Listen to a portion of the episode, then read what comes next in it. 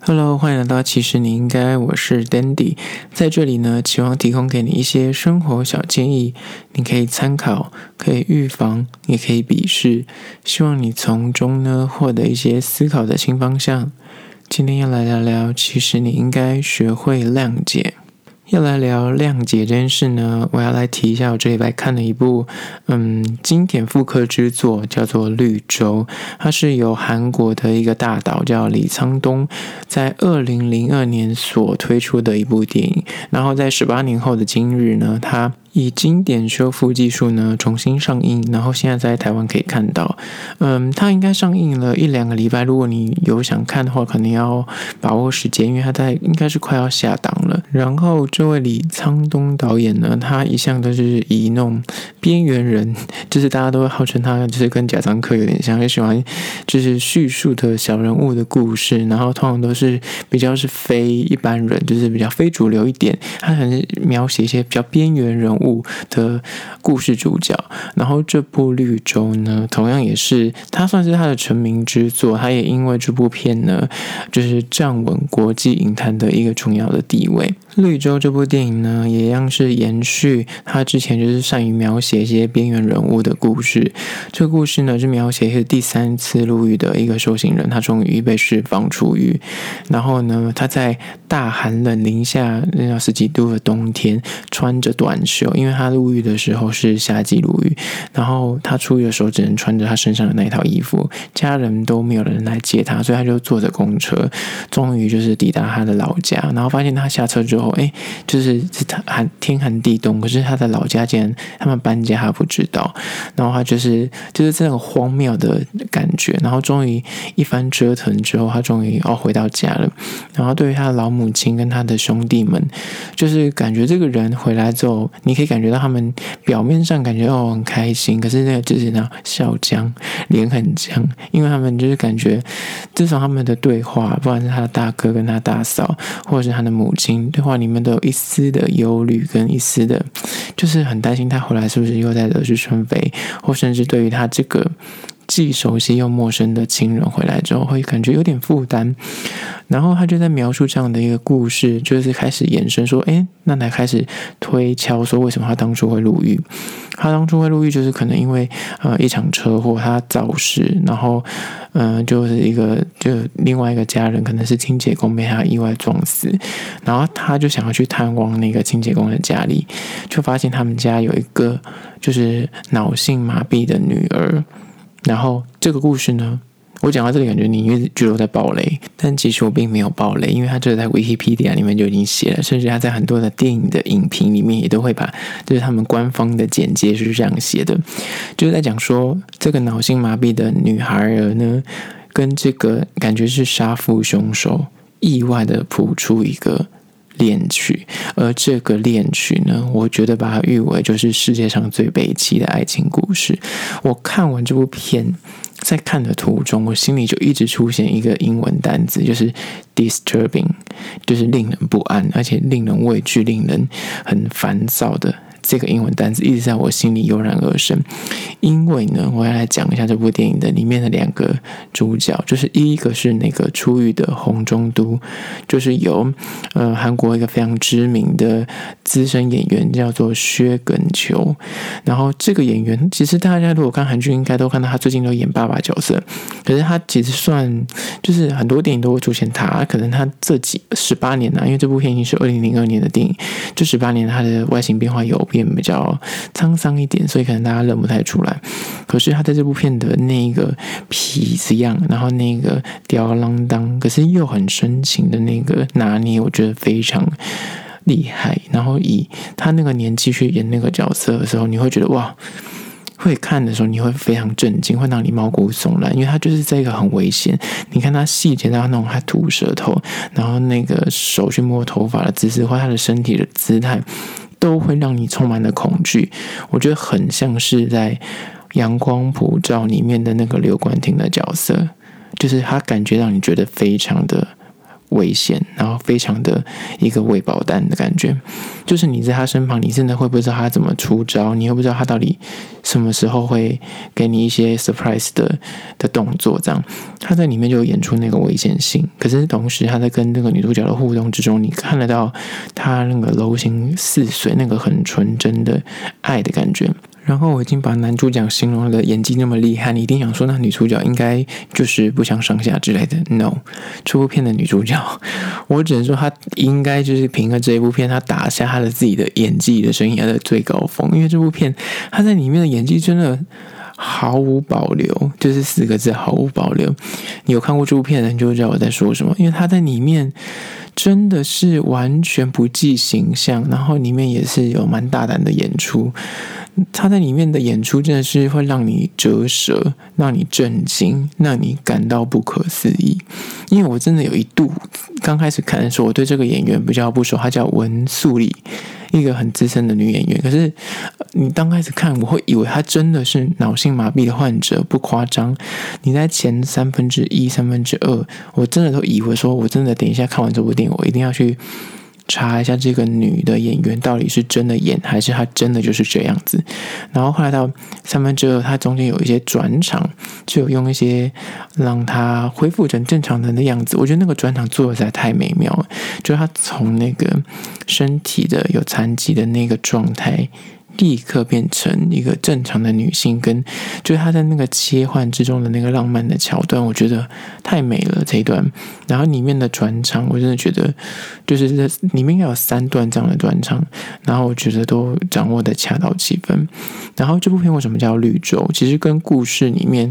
我觉得你单看故事，你可能不会觉得就是故事的内文跟它的故事的本，你可能觉得绿洲跟这个爱情故事好像没什么直接关系。可是你从电影的一开始到最后，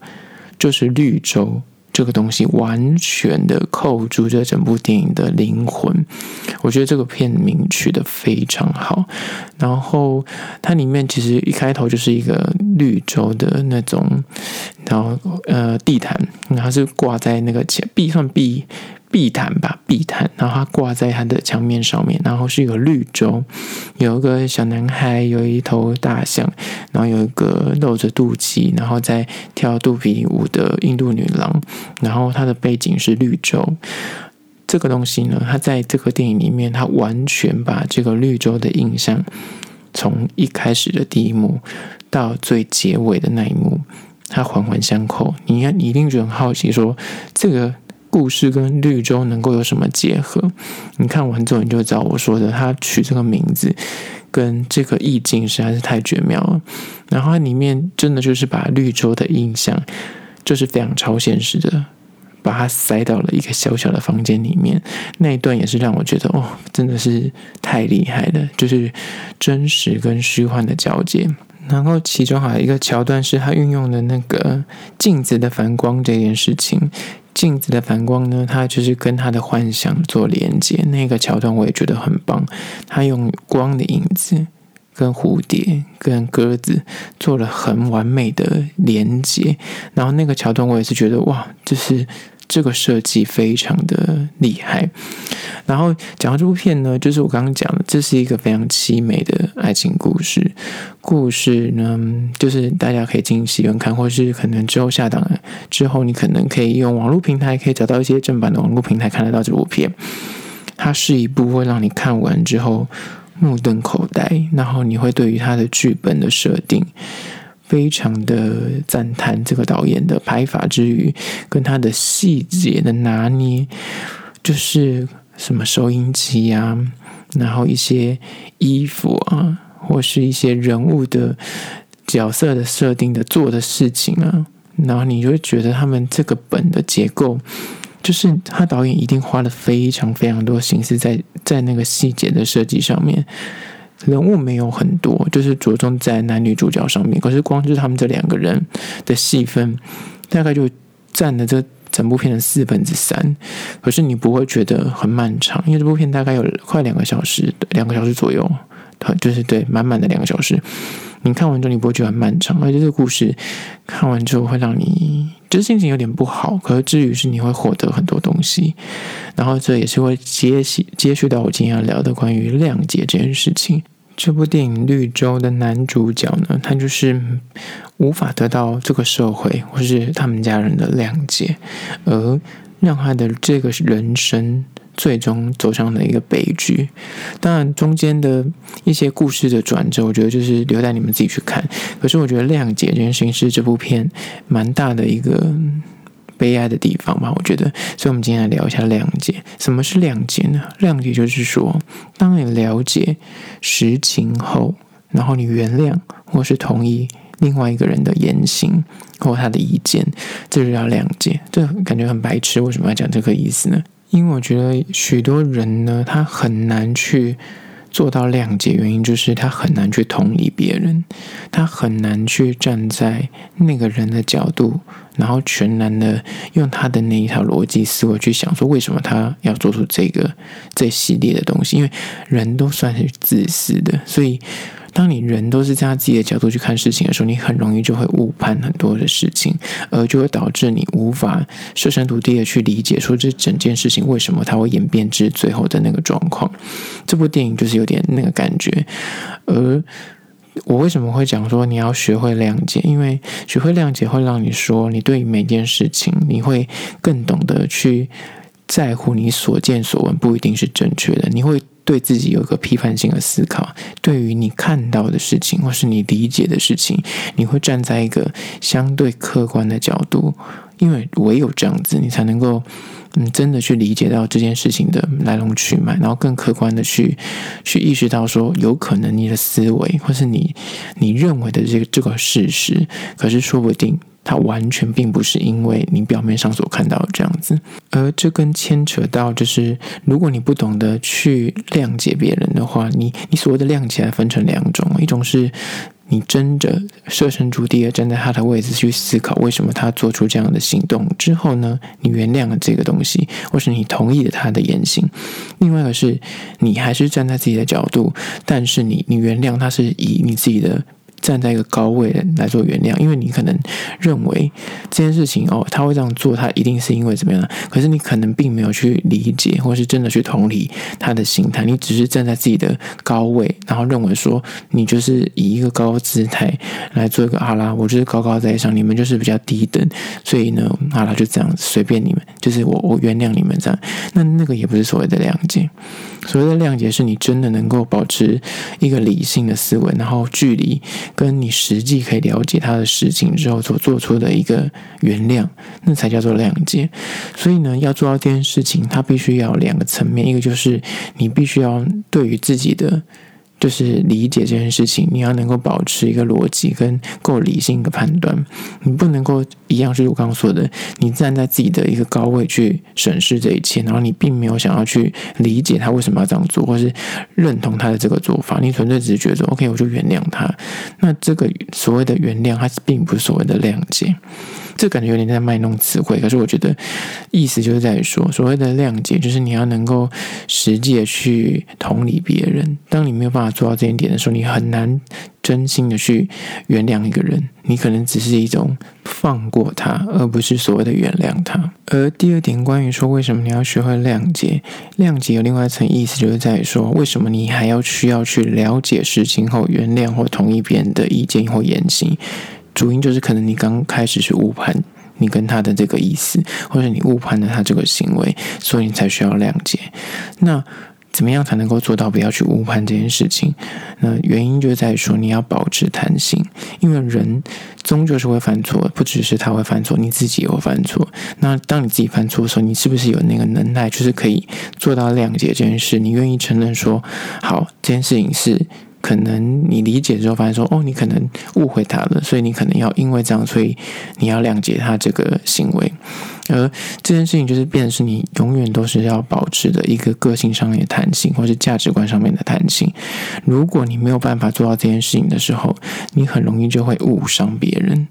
然后那个误伤就像是这部电影的那个误伤一样，它是可大可小的，大到可以是影响一个人的一生，小则是可能就是你打坏一些关系，或是破坏了一些交情。所以我觉得要去适时的学会谅解，就是变成是说你要去能够去理解到，有些人他做这些事情并不可能，不一定是你可能你脑中想象的那个情景，或是你设想的那个不好的那个逻辑跟脉络，因为很多时候我们都会站在自己的角度去想事情，但那个不一定是正确的。有时候你后来发现事情之后，那你有没有勇气去承认说，哦，原来他想跟你不一样，我两边都没有错，就是他可能他原本就是这样做，可是他呈现出来的做法让你误以为是另外一个形式，那你也没有错，因为你可能没有事先去理解到他后面那一层故事，你看到他彰显出来的行为，你让你误以为他可能是一种这样的形式的时候，那中间的那个怎么去取到平衡，就是所谓的你要找到那个谅解的可能。好啦，这就是今天所分享的你要学会谅解的原因。然后关于绿洲这部片呢，我觉得如果有空的话是可以看一下的，我觉得蛮发人深思的，然后电影拍的还不错，以就是18年前的技术现在来看，你就会觉得是一部很棒的电影。好啦，这就是今天的其实你应该，下次见喽。